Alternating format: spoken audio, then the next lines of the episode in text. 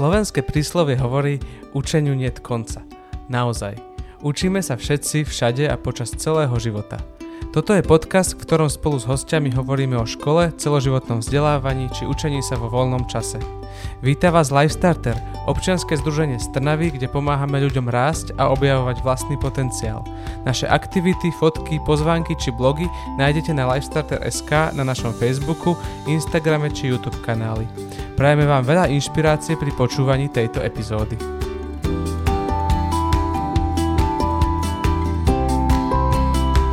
Inkluzívna škola je kultúrnym, osvetovým i rodinným centrom a zohráva v spoločenskom živote dôležitú úlohu. Vedie deti od útloho veku k empatii a porozumeniu a učí ich k spolunažívaniu s menšinami. Rozmanitosť triedy poskytuje dieťaťu reálny obraz spoločnosti, v ktorej bude žiť so všetkými ľuďmi bez ohľadu na zdravotné znevýhodnenie, farbu pleti, národnosť či hodnotové presvedčenie. O tom, aký prístup mal na škole zvoliť pedagóg či pedagogička pre každé dieťa bez rozdielu, o inkluzívnom vzdelávaní, ale aj o pribúdajúcich školských profesiách budem v dnešnej časti podcastu diskutovať s Adamom Škopom, so špeciálnym pedagógom a zástupcom riaditeľky pre inkluzívne vzdelávanie na základnej škole Karloveska v Bratislave. Ahoj, vítaj. Ahoj, ahoj. V našom podcaste sme už mali hostku Tereziu Drdlovú, ktorá sa taktiež venuje téme inkluzívneho vzdelávania. Ona vtedy hovorila, že inkluzívne vzdelávanie sa nazýva aj spoločné vzdelávanie, v ktorom sa nikto neoddeluje od nikoho a do vzdelávania môže vstúpiť ktokoľvek s akokoľvek odlišnosťou, ba dokonca je tam vítaný a môže pozitívne ovplyvniť celý kolektív. Ako by si ty doplnil Tereziu Dudlovu alebo vysvetlil pojem inkluzívne vzdelávanie? Inkluzívne vzdelávanie dnes už máme zakotvené v zákone, dlho teda nebolo. Mm-hmm čo je podľa mňa taký krok vpred, že že školský zákon hovorí konkrétne o inkluzívnom vzdelávaní ako o spoločnom vzdelávaní. Čiže myslím si, že to je tam takéto pojitko hlavné, že ide o to spoločné vzdelávanie všetkých detí bez akéhokoľvek e, rozdielu. Mm-hmm. Ak sa rozprávame o inkluzívnom vzdelávaní všetkých žiakov a žiačok, tak s akými deťmi zo so zdravotne alebo inak znevýhodnených skupín sa na škole môžu pedagógovia a pedagogičky stretávať? Tak môžu sa stretávať so žiakmi so zdravotným postihnutím. To znamená, že teda ide o deti buď s nejakým sluchovým, zrakovým, telesným postihnutím alebo teda inými postihnutiami. Alebo to teda môže byť žiaci s e, poruchami učenia, žiaci s poruchami pozornosti, žiaci s narušenou komunikačnou schopnosťou. Alebo naopak môžu to byť aj žiaci so všeobecným intelektovým nadaním. Uh-huh. A je podľa teba náš aktuálny vzdelávací systém dostatočne pripravený na inkluzívne vzdelávanie všetkých detí? Čo sa týka rôznych metodických usmernení, tak áno. Ale funkčne a hlavne čo sa týka je, fina- je to finančne podimenzované, to mm. znamená, že nie sú na to vyčlenené financie. Tie metodiky, publikácie a možno nejaké príklady dobrej praxe sú tu podľa mňa už dosť veľa rokov, hej, že tie inšpirácie, aj tie príklady toho, ako to môže fungovať, tu už dávno sú ministerstvo školstva vydáva metodiky, štátny pedagogický ústav, bývalý teda štátny pedagogický mm. ústav takisto vydal rôzne metodiky, ktoré teda už hovoria o tých konkrétnych postupoch, ako škola môže postupovať pri zavádzaní inkluzívneho vzdelávania. Ale stále sú tam nejaké uh, bariéry, aj napriek tomu, že tie školy do toho nechcú stále vstúpiť, aj napriek tomu, že teda už je to zákonom dané. A čo je v súčasnosti podľa teba potrebné urobiť na to, aby to inkluzívne vzdelávanie bolo realitou každej slovenskej školy?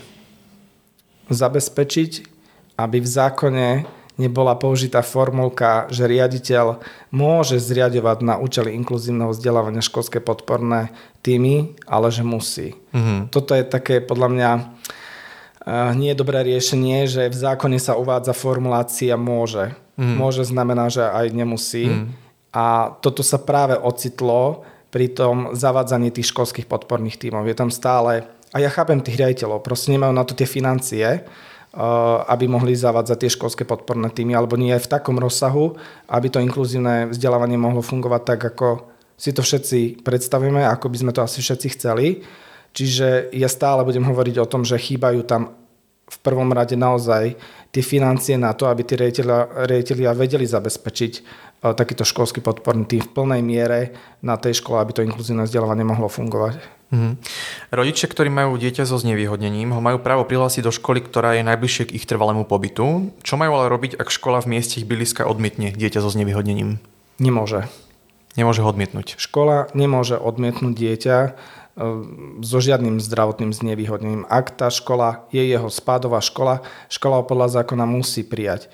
Ak ho škola nepríjme, v tom prípade rozhoduje uh, súd samozrejme o tom, že kde teda dieťa bude umiestnené, mm-hmm. ale už boli prípady, kde samozrejme teda uh, rodina vyhrala a dieťa teda museli do školy prijať. Čiže naozaj je to aj zákonom dané, že teda akékoľvek dieťa, pokiaľ sa jedná o, o spadové dieťa, mm. musí škola prijať bez rozdielu. Čo je podľa teba jedným z najdôležitejších predpokladov úspechu inkluzívneho vzdelávania? Kedy si môžeme povedať, že to naozaj dobre funguje? Keď budeme akceptovať tú inakosť medzi, medzi, medzi nami ľuďmi, nielen medzi, tom, medzi tými deťmi, že áno, existujú deti s rôznymi, s rôznymi ťažkosťami a problémami, ale ono, ono to možno podľa mňa vyzerá veľmi tak jednoducho, že keď sa povie, že akceptovať nejakú inakosť, uh, pokiaľ aj tie zdravé deti, alebo teda rodičia tých zdravých detí budú mať naozaj pocit, že aj to ich dieťa dostáva naozaj takú podporu, že aj to ich dieťa, ktoré sedí v tretej lavici a možno nemá problémy v matematike a možno nemá nejakú špecifickú poruchu alebo niečo podobné a bude dostávať rovnako adekvátnu podporu ako aj to dieťa, ktoré má nejaké zdravotné znevýhodnenie, vtedy tá inklúzia bude fungovať. Myslím si, že vo veľkej miere uh, to ľudia odmietajú práve kvôli tomu, že aj u nás na Slovensku uh, sa v, o inklúzii poníma veľmi špeciálne pedagogicky. Aj všetci tí odborníci, ktorí sa vyjadrujú alebo ktorí tvoria celú tú stratégiu inkluzívneho vzdelávania sú ľudia, ktorí sú z špeciálnej pedagogiky. Čiže aj tá formulácia, aj to všetko, aj všetky tie kroky, ktoré vlastne uh, pri zavádzaní inkluzívneho vzdelávania uh, boli podniknuté, boli viac špeciálno-pedagogického charakteru. Čiže ľudia to naozaj vnímajú tak, že stále hovoríme len o deťoch s nejakými špeciálnymi alebo špeciálno výchovno vzdelávacími potrebami. Mm. Na školách máme už dnes naozaj množstvo profesí, ktoré boli ešte prednedávnom neobvyklé. Školský psychológ, sociálny pedagóg, špeciálny pedagóg, ale aj pedagogický asistent. Tak existuje v kontexte všetkých týchto profesí nejaká povedzme hierarchia, alebo sú podľa teba ako keby všetky rovnako dôležité a jedna bez druhej nedokážu navzájom fungovať?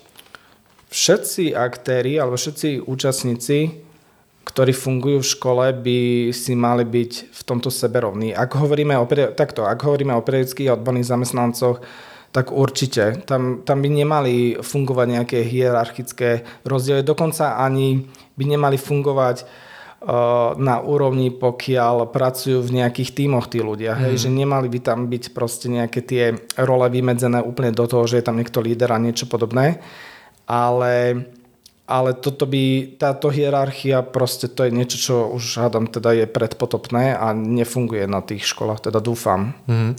Ty si špeciálny pedagóg a zároveň aj zastupca riaditeľky pre inkluzívne vzdelávanie. To je pracovná pozícia, ktorá je v porovnaní s ostatnými školami takou nezvyčajnou alebo menej zvyčajnou. Mm. Tak ako si sa dostal spolu s vedením k myšlienke vytvoriť profesiu zástupcu, ktorý bude venovať pozornosť špecificky inklúzii? Koho iniciatíva to bola? No toto bola iniciatíva pani riaditeľky, tým, že ona teda má také, mm, má rada proste nové veci, má také inovatívne zmýšľanie, má rada nové výzvy. Myslím si, že toto bola asi pre ňu taká nová výzva. E, možno teraz budem viac e, hovoriť z jej úst e, slova, lebo ona naozaj teda sa možno do tej problematiky nerozumela. A to sa veľa riaditeľov nerozumie do mm. problematiky, ako pracovať e, so všetkými deťmi bez rozdielu, keď už hovoríme mm. o inklúzii. Ale teda ešte keď sa vrátim k tomu ponímaniu integrácie, že naozaj teda učitelia a hlavne teda riaditeľia nemali o tom nejaké informácie, ako pracovať s týmito deťmi. Vedeli, že teda ich majú integrovať a tam to niekde možno asi skončilo, nevedeli čo ďalej. A ona bola tá, ktorá vždy potrebovala odo mňa nejaké informácie. Ja som jej tie informácie asi teda poskytoval. Videla, videla, že, e, videla v tom zmysel, že prečo je dôležité mať niekoho takéhoto vedľa seba. A bolo to jej rozhodnutím, že, že chcela, aby som teda fungoval vo vedení tým, že teda takúto funkciu zriadila. Myslím si, že je to od nej celkom také odvážne, naozaj odvážne, lebo podľa mňa sa nestretla úplne s takým tým pochopením, uh, nemyslím od ostatných riaditeľov, ale že musela si podľa mňa naozaj obhajovať to, že prečo tam mm. má ďalšieho zástupcu, že nielen zástupcu pre prvý a druhý stupeň, ale že ešte pre inkluzívne vzdelávanie, že podľa mňa celú tú myšlienku si musela veľmi obhajovať, a aj kvôli tomu, že ešte v tom čase inkluzívne vzdelávanie vôbec nebolo uh, zákonom, ani nikde teda nebolo definované, takže mm. bolo to také inovátorské z jej strany. Mm. A aká je pracovná naplň špeciálneho pedagóga a zároveň zástupcu pre inkluzívne vzdelávanie? Navzájom sa tieto profesie pravdepodobne asi doplňajú. Áno, áno, doplňajú sa. Čo niekedy môže byť výhoda a niekedy nevýhoda, lebo ja som špeciálny pedagóg, ako som hovoril, že potom je tam ten môj uhol pohľadu mm. stále toho špeciálneho mm. pedagóga. Ja som veľmi rád, že teda v týme mám aj eh, viacerých pedagogických asistentov, sociálno-pedagogičku, eh, školskú psychologičku, že mi teda dávajú aj ten iný uhol pohľadu na vec, lebo cítim tam, že pri niektorých prípadoch som proste ovplyvnený tým, že som školský, špeci- e, školský špeciálny pedagóg, ale, ale je to teda už na nejakej mojej odbornosti, aby som vedel tieto veci pri niektorých, mm. pri niektorých situáciách oddeliť, že teraz fungujem ako zástupca a teraz ako školský špeciálny pedagóg. A odporúčate aj ostatným školám, respektíve ich vedeniam, aby pristúpili k podobnému rozhodnutiu a vytvorili profesiu takéhoto typu? Je v kontexte inklúzie dôležité mať človeka, ktorý bude mať nad tým väčší dohľad? Určite áno. Teraz, teraz vlastne mm, školy môžu v rámci, e, v rámci funkcie zriadovať funkciu koordinátora školského podporného týmu. Nie je to samozrejme zástupca, mm-hmm. ale je to špecializovaná činnosť. Tak ako je triedny učiteľ, vedúci metodického združenia, tak takisto existuje e, po novom aj funkcia koordinátora školského podporného týmu. Takže už je niečo také, čo dáva riaditeľom nástroj na to, aby, aby niečo takéto na škole zriadili. Mm-hmm. Ty zároveň v súčasnosti vedieš webinar pre začínajúcich školských špeciálnych pedagógov. Mm-hmm. Čo zo svojich skúseností z praxe sa snažíš absolventom odkazať? Tým, že mm, ja sa veľmi rád, alebo neviem, či veľmi rád, ale myslím si, že v niektorých veciach som tak rozhladený, čo sa týka legislatívy, takže mm a stále je to naozaj problém, ako to si človek myslí, že ak je niečo v zákone, tak, tak je to všeobecne platné a mm. každý o tom vie. Nie je to pravda. E, človek sa stretáva aj s rôznymi výkladmi, hlavne, hlavne školskí špeciálni pedagógovia majú veľakrát problém, že na pracovisku nie je dobre vyložený ten zákon a mm. stretávajú sa možno s horšími pracovnými podmienkami. Čiže ten webinár, ktorý mám, tak je zameraný práve aj na tú legislatívu, Veľa sa tam rozprávame o, o, o tej legislatíve ako takej, čo aké možnosti im dáva tá legislatíva, hej, že aby mhm, naozaj neboli ochudobnení o niektoré veci, ktoré im vyplývajú z tej legislatívy. A zároveň, zároveň sa venujem ešte takej, ako je to taká nepríjemná téma, ale je to práve aj tá administratíva, aj dokumentácia. To sú také tie veci, ktoré nám môžu veľakrát uľahčiť tú prácu, zároveň je to niečo, čo ľudia nemajú radi, hej, proste tá dokumentácia, vedenie, to, ale je to niečo, čo musíme mm. robiť, lebo naozaj sme veľakrát kontrolovaní uh, štátnou školskou inšpekciou, čiže v týchto veciach sa viac pohybujem, čiže tam dávam učiteľom ako keby, alebo teda tým školským špeciálnym pedagógom nejaké návody na to, ako si urobiť uh, poriadok vo svojich veciach. Mm. Ty si to už vlastne aj načetol, ale mnohé vedenia školy môžu argumentovať tým, že na profesiu či už zástupcu alebo e, vyššieho počtu špeciálnych pedagógov alebo pedagogických asistentov nie je dostatok finančných prostriedkov. Tak ako je možné, že na vašej škole sa to dá a na iných školách si vedenie tie financie jednoducho nedokáže vyčleniť? No, toto by bola asi na pana, otázka na pani riaditeľku, mm-hmm. že ako dokáže o, zabezpečiť to, aby teda sme tam mali ten školský podporný tím. Takto, je jedna vec, e, to je normatívne financovanie s tým, že vlastne na každého žiaka, ktorý je integrovaný, ktorý je mhm. vzdelávaný formou školskej integrácie, lebo my síce máme inkluzívne vzdelávanie, ale stále formálne vzdelávame žiakov v integrácii, tak e, na, na týchto žiakov je zvýšený normatív. To znamená, že tam je to aj odstupňované, je to, je to verejne známa informácia, mm. čiže každý sa vie dostať k tej informácii, že aký je zvýšený normatív na každé to dieťa. A toto je jeden z možných prostriedkov, ako môžu riaditeľia využiť tieto financie práve na tie školské podporné týmy. sú to financie, ktoré nie sú účelovo viazané. To znamená, že ten riaditeľ nemusí tie peniaze použiť na účely zriadenia školského podporného týmu, čo sa aj vo veľkej miere samozrejme stáva. Čiže, čiže si myslím, že toto je asi taká mm-hmm. vec, ktorá, ktorá je aj zároveň nástrojom, ale na druhej strane podľa mňa málo využívaný. Ty si počas vysokoškolského štúdia pracovala ako pedagogický asistent, tak ako si vnímal túto tvoju pracovnú skúsenosť? No to bola podľa mňa tá najlepšia pracovná skúsenosť, ako som mal. Bolo to vlastne popri, popri uh, štúdiu. A myslím si, že takto by malo vyzerať podľa mňa každé štúdium. Uh, aj učiteľské, akékoľvek proste, mm-hmm. čo sa týka školy. Že mne to hlavne pre mňa bolo ľahšie po tomto štúdium. Tým, že som bol naozaj priamo v praxi, že sme tam množstvo vecí mohli vyskúšať, mm-hmm. že sme reálne vedeli, ako tie deti, ktoré majú naozaj niektoré uh, špecifika, ako fungujú, čo tam funguje. Čiže naozaj toto podľa mňa by mal každý študent si aspoň minimálne na tom magisterskom štúdiu zažiť, že už uh, pracuje v tom školskom prostredí. O kompetenciách a práci pedagogického asistenta sme sa rozprávali v predchádzajúcej e, časti s tvojou kolegyňou Jankou Grznarovou a skúsme si povedať z takého organizačného hľadiska, ako prebieha výberové konanie na pedagogického asistenta. Čo je pre vás pri výbere z pozície vedenia dôležité? Mm-hmm. No, keď sa z pohľadu teraz na to pozerám, tak na začiatku to bolo také, že sme proste hľadali nejakého človeka, ktorý možno má teda nejaké periodické minimum mm. a, a vtedy sme ešte úplne nevedeli, že čo potrebujeme alebo čo by sme potrebovali.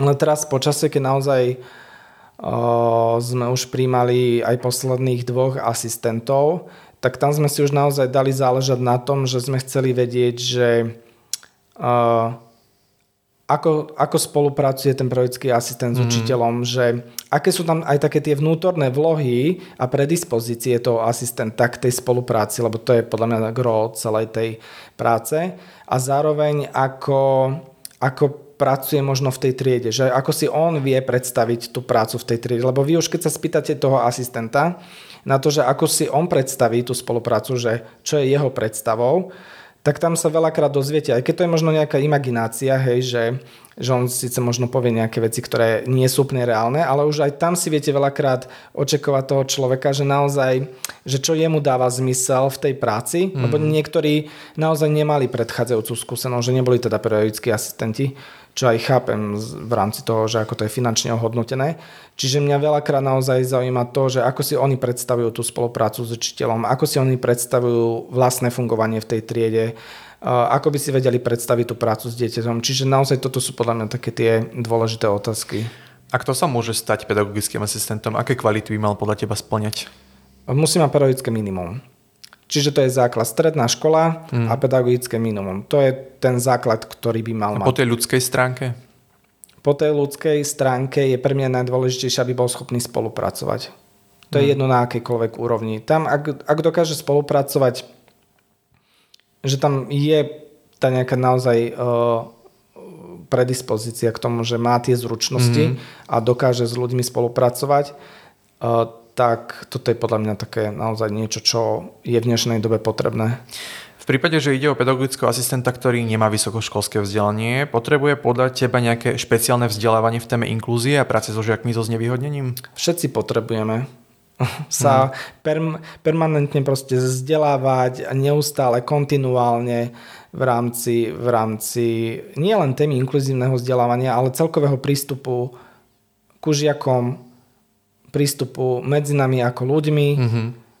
a stále, ako som už kvitoval o tej spolupráci, že toto je niečo, čo ako keby stále chýbalo na tých pracovisk- pracoviskách mm-hmm. aj školách, mm-hmm. že neustále, a to je jedno, tu nie je len o pedagogického asistenta, tu ide o učiteľa, riaditeľa, kohokoľvek. Tam naozaj, aby človek e, neostal taký zabetonovaný mm-hmm. a aby nežil vo svojej bubline, tak je podľa mňa úplne nevyhnutné, aby to kontinuálne vzdelávanie tam bolo zabezpečené. A kto im má to vzdelávanie vlastne zabezpečovať?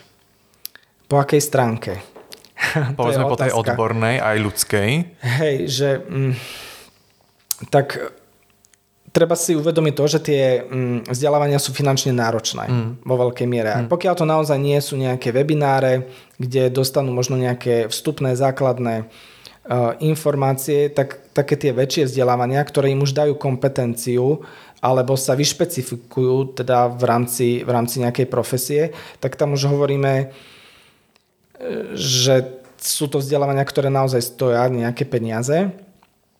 Tu by sme naozaj mohli akože to rozdrobiť, že kto, aké, na aké vzdelávania, kto kde, ale ten profesijný, ten profesijný rozvoj zamestnanca si zabezpečuje každý zamestnanec sám. Riaditeľ mu dáva teda len nejaké povolenie mm. na to, že či, nie len povolenie, ale teda pokiaľ sú to vzdelávania, za ktoré dostáva napríklad e, príplatok za profesijný rozvoj, tak musí to prejsť riaditeľom, teda musí to byť niekde uvedené. Ale je to naozaj na tom človeku, aby chcel sa vzdelávať. Hej? Mm. Že mhm. musí tam byť nejaké takéto vnútorné nutkanie, že áno, mám chuť. Ja som tiež taký ten typ človeka, ktorý si za každým povie, že už nie, alebo naozaj už mám toho dosť mm-hmm. za tie roky, ale stále proste je niekde vnútri ten motor, že proste je tam to chcenie a človek sa prihlási na nejaké to Čiže spôsoby sú len potrebuje motiváciu tak, ten človek. presne, mm. hej, že musí to byť v tom človeku proste, mm-hmm. vo vnútri niekde. No a ako prebieha ten samotný proces, keď už povedzme máte pedagogického asistenta a teraz má dojsť k, k výberu žiaka alebo žiakov, ktorým bude asistovať. Na základe čoho sa povedzme rozhodujete, že toto bude ten správny asistent pre tento typ žiaka alebo žiačky? V prvom rade je najlepšie položiť si otázku, že kde sa on cíti najlepšie, ten asistent. Či je to na tom prvom stupni, na druhom, alebo mu to nerobí problém. Mm-hmm. To je podľa mňa taká tá najzákladnejšia otázka, ktorú je potrebné sa asi opýtať, že s akou vekovou skupinou je pre neho najlepšie pracovať a potom, že na čo má odvahu. Mm-hmm. Lebo tam je to veľakrát naozaj, akože nie len o skúsenosti, a naozaj tam, tam sú niekedy také veci, ktoré, ktoré sa nedajú proste naučiť. To je, to je život, tie prichádzajú, mm. s tými musíme nejako, nejako pracovať. Čiže tam už je to potom možno naozaj aj o tej odvahe, že si povie, že, že áno, do týchto prípadov alebo do týchto tried som ochotný sa pustiť, viem tam dať niečo zo seba, vedel by som niečo v tejto triede alebo tomu to žiakovi poskytnúť. Toto sú možno také otázky, ktoré si už potom musí odpovedať ten človek, ktorý teda prerozdeľuje tých asistentov. Väčšinou teda mm-hmm. to robí školský špeciálny pedagóg alebo teda samotný asistent. Ale my keď sme asistentov rozstredovali do tried, tak naozaj to bolo o tom, že sme sa ich najskôr opýtali, že uh, ktorá tá skupina veková je pre nich vhodná mm. a mhm. potom sme im ale otvorene povedali, že aké prípady sú v tých triedach. Čiže veľmi otvorene sme hovorili o tom, že táto trieda má e, takéto ťažkosti a či naozaj sú ochotní do toho vstúpiť. Mm-hmm.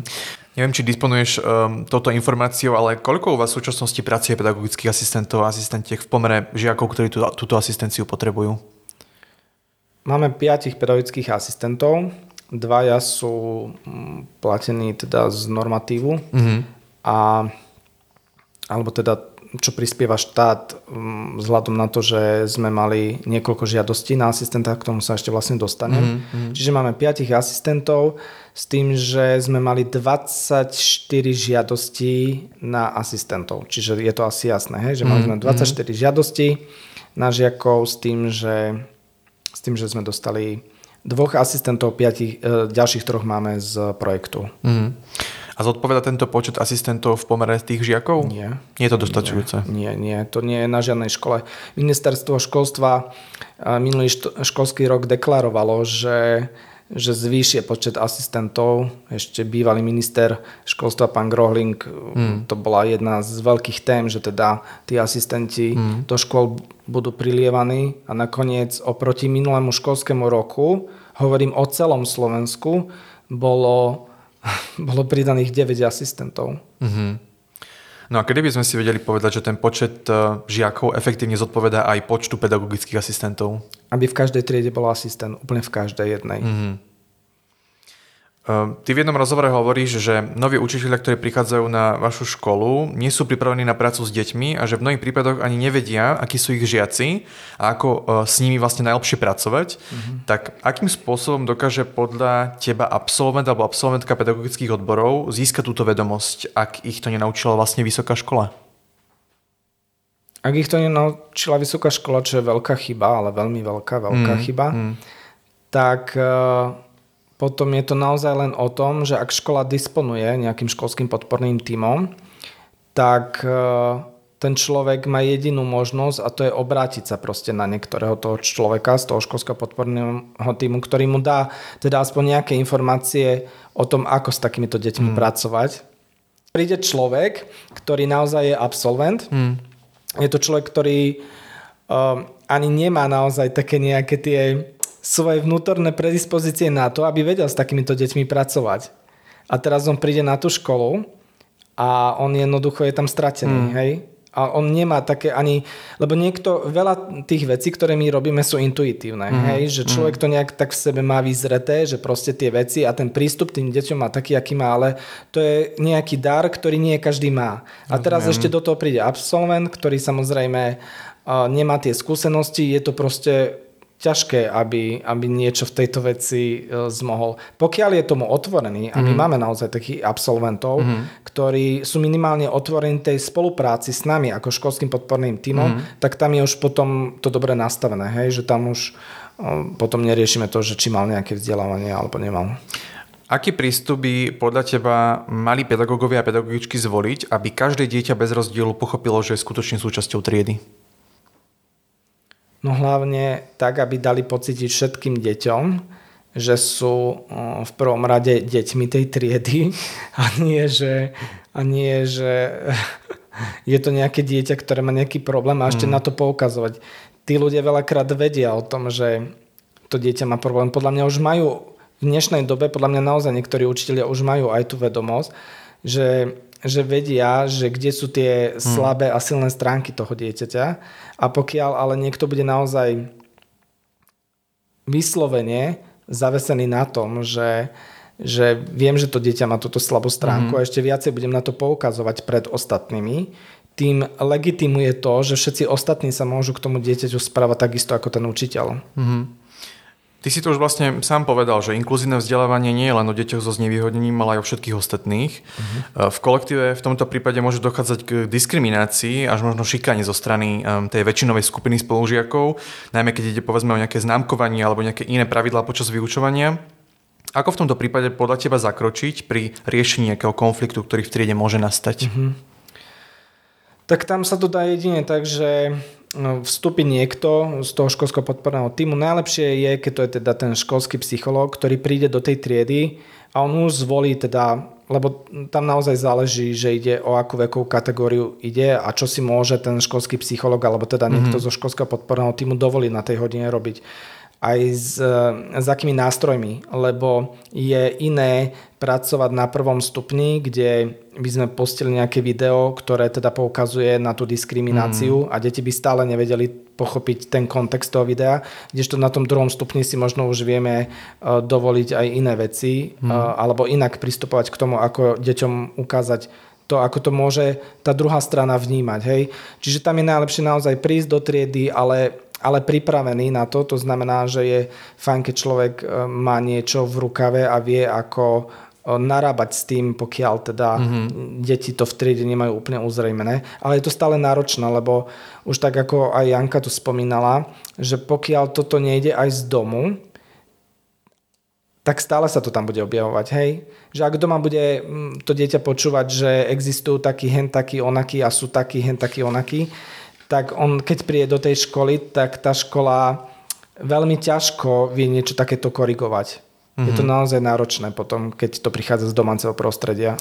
No a v prípade, že niektorý rodič nemá kladný vzťah k inkluzívnym princípom, môže to pôsobiť následne aj na dieťa negatívne, pretože možno samo vníma nejakú odlišnosť ako prirodzenú súčasť jeho života.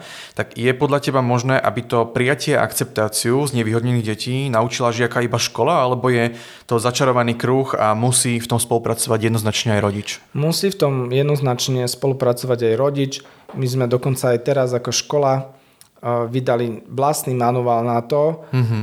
kde sme vyslovene vyzvali rodičov k participácii, mm-hmm. k tomu, aby sme predchádzali práve takémuto rizikovému alebo patologickému správaniu mm-hmm. medzi žiakmi, Čiže bola to nejaká taká naša iniciatíva z toho pozorovania, že sme videli, že teda vznikajú už takéto rôzne e, konflikty medzi žiakmi a niekedy už naozaj takého ťažšieho rázu. Mm-hmm. Čiže vyslovene sme na rodičov apelovali s tým, že ale sme im teda ukázali, že čo môžu oni robiť doma, Um, možno na aké veci sa môžu deti doma pýtať, mm-hmm. aké otázky majú vola- voliť pri tom, keď sa so svojím dieťaťom rozprávajú. Čiže to je jednoznačné, aby, aby aj rodičia pristúpili k takejto spolupráci so školou. Bol záujem zo strany rodičov o tento manuál?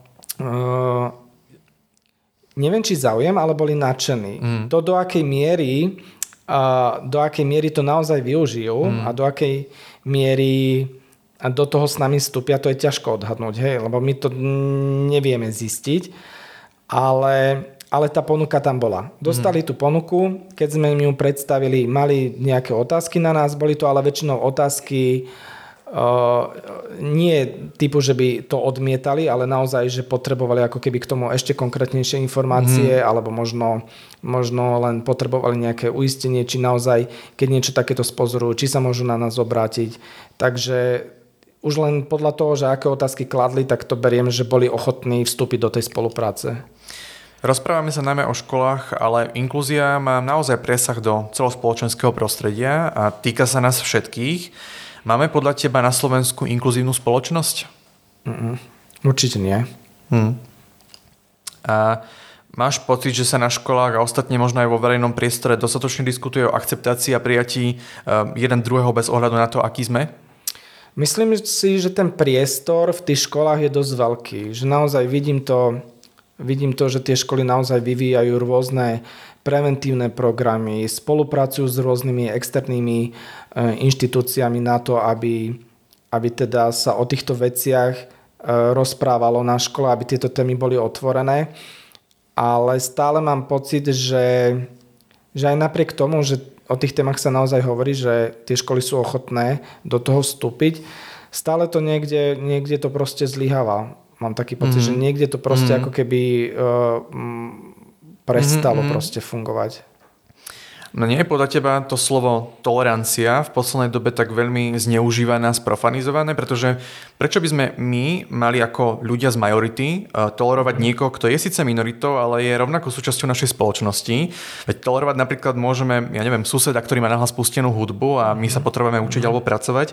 Neboli by sme podľa teba to slovo tolerancia v tomto kontexte nahradzať skôr slovami ako akceptácia, porozumenie, mhm. empatia a zároveň možno nejaké umožnenie rastu úspešnosti tých mhm. detí, ktoré si nevybrali to, aké sa narodili a nejakým spôsobom nezasahujú do nášho prirodzeného prostredia. Ja som to vlastne hovoril asi na tom úplnom samotnom začiatku, že pokiaľ aj tí rodičia tých zdravých detí budú mať naozaj ten pocit, že, že to dieťa že to ich dieťa dostáva rovnakú podporu mm. ako, je, a, ako akékoľvek dieťa v tej triede alebo škole, tak budú akceptujúci. Mm. Čiže si myslím, že tamto niekde, niekde naozaj vzniká, lebo pokiaľ sa do popredia bude stať, a inklúzia je veľmi kontroverzné slovo, to dnes mm-hmm. akože naozaj je veľmi kontroverzná téma. A aj na pôde školstva, aj mm. Všeobecne v spoločnosti. Čiže ako som povedal, že tak ako na začiatku, že pokiaľ všetci budú mať tie, e, tú rovnakú štartovaciu čiaru, tak potom si myslím, že sa tam naozaj bude môcť hovoriť o nejakej akceptácii.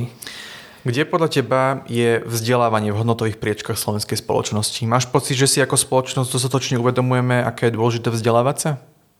To je ťažké. To je asi otázka na každého jedného človeka z nás. Mm-hmm. Každý to máme asi úplne inak. Možno keby som povedal, že nie, tak vyzniem ako pesimista. Keby som povedal, že áno, tak možno ako človek s rúžovými okuliarmi. Ťažké. Ja som v tomto veľmi neutrálny, nemám na to názor, že ako to je v celkovej spoločnosti. Možno to vnímam iba v kontexte a vo svojom vlastnom okolitom prostredí a tam sa cítim v tomto bezpečne. Mm-hmm. Mám okolo seba ľudí, ktorí ktorí podľa mňa majú radi e, vzdelanie. Myslím si, že aj tie deti, s ktorými sa stretávam, že sú samozrejme tomu nejak naklonení. Nehovorím, že úplne všetky. Mm-hmm. Takže Z mojej strany si myslím, že sme na tom zase, minimálne si myslím, že sme na tej dobrej strane histórie, hej, že naozaj, že, mm-hmm. že to nie je niečo, čo by malo skončiť nejakým. Mm-hmm. Ty si vyštudoval odbor špeciálna pedagogika, poradenstvo a pedagogika mentálne postihnutých na mm-hmm. Univerzite Komenského. Prečo si sa rozhodol študovať práve tento odbor? Od malička inklinuješ k pomoci s nevyhodnením? Ja som bol, ja som vždy chcel byť učiteľom, lenže samozrejme nebolo mi to dopriaté. V tom čase mm, to fungovalo tak, že nevyberalo si dieťa, školu, vyberali, mm. školu vyberal učiteľ alebo, alebo rodičia. Mm-hmm. Ale stále to teda bolo vo mne, ten plamen, že som chcel byť učiteľom a som sa proste rozhodol z jedného dňa na druhý, že mm-hmm. idem to skúsiť. Mm-hmm. Mm, realizuješ aj rôzne intervenčné programy na rozvoj pozornosti, motoriky, sociálnych zručností či pracovného tempa, tak ako prebiehajú takéto programy a je o ne medzi deťmi a rodičmi záujem? Zo strany mm, rodičov a dokonca aj učiteľov je o to veľký záujem. Mm-hmm. záujem. Tým, že tam naozaj človek musí mať nejaké vzdelanie, to znamená, že je to väčšinou teda certifikované vzdelávanie, aby človek mohol takúto činnosť vykonávať. A tým, že ľudia hlavne tí rodičia v tom vidia teda nejaký zmysel, vidia, že po nejakom čase mm. sa teda aspoň niečo zlepšilo, čo zna, neznamená, že sa stále nemôže vrátiť naspäť to dieťa. Hej? Mm-hmm. Že keď si dieťa prejde nejakým korekčným programom alebo teda nejakým intervenčným programom, neznamená to, uh, že to zlepšenie je niečo, čo tam ako keby ostane stále, že stále to dieťa sa môže vrátiť naspäť, pokiaľ mm, nepracuje mm-hmm. ďalej ale vidím, že zosta- minimálne to vidím aj zo strany učiteľov a rodičov, že pokiaľ im ja navrhnem, alebo teda oni sami chcú, že prídu s tou požiadavkou, tak sú za každým otvorení tomu, že chcú do toho vstúpiť. Máš aj nejakú milú spomienku, či už z týchto programov alebo z iných školských aktivít, ktorá v tebe rezonuje? Veľa, mám veľmi veľa milých uh, stretnutí, niektoré asi nie sú úplne zv- zverejniteľné, ale ale je ich určite veľa, hej, hej. Ale to sú také, také vtipky skôr. No. Mm-hmm. Tvoje postrehy, myšlienky a odporúčania môžu posluchačky a posluchači podcastu vidieť aj na tvojom Instagramovom profile, ktorý nesie názov Zápisky speciálneho pedagóga. Mm-hmm. Čo je pre teba motiváciou pracovať v školstve a pomáhať deťom, ktoré to majú v našom svete o niečo zložitejšie než tí ostatní? No mňa to iba baví. Mm. To je celé. Ty si študoval špeciálnu pedagogiku, tak uh, boli aj toto dôvody, prečo si sa rozhodol práve pre takýto typ vysokoškolského štúdia? E, ja som chodil do triedy, kde sme boli asi 95% chlapcov. Mm. Boli tam dve, e, boli tam 3-4, nejaké 3-4 mhm. dievčatá. Mm-hmm.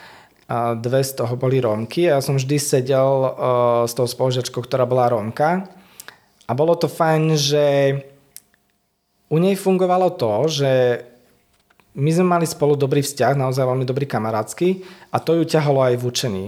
Mm-hmm. Čiže tam som nejak ako keby zistil na tom, že to učenie veľakrát funguje, tak ako aj Janka spomínala, že cez tie vzťahy, že pokiaľ, pokiaľ aj tie deti od nás cítia takéto že im rozumieme, tak oni úplne inak možno pristupujú mm-hmm. aj k tým nejakým svojim povinnostiam a podobne. Nie je to úplne pravidlo, ktoré platí na všetkých.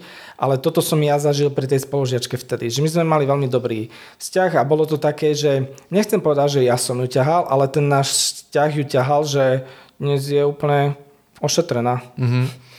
Na záver rozhovoru sa našich hostí pýtam, ako radi trávia svoj voľný čas. Tak kde akorát oddychuješ ty? No, niekedy nijak. Mm-hmm. Fakt, akože toto je také, že niekedy najradšej nerobím nič. Že proste potrebujem nerobiť úplne, že nič, mm-hmm. ale veľmi rád teda cestujem. To je také niečo, kde sa uvoľním. Ale mal som aj teraz také obdobie, že som sa proste potreboval trošku od ľudí strániť a, a potreboval som sa tak postarať sam o seba. Uh-huh.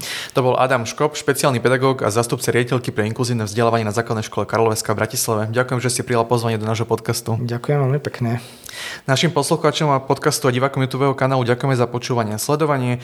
Ak sa vám táto epizóda páčila, môžete nám zanechať pozitívne hodnotenie alebo nám napísať na našich sociálnych sieťach. Moje meno je Noro Chomistek a budem sa na vás tešiť opäť na budúce pri predstavení ďalších inšpiratívnych ľudí.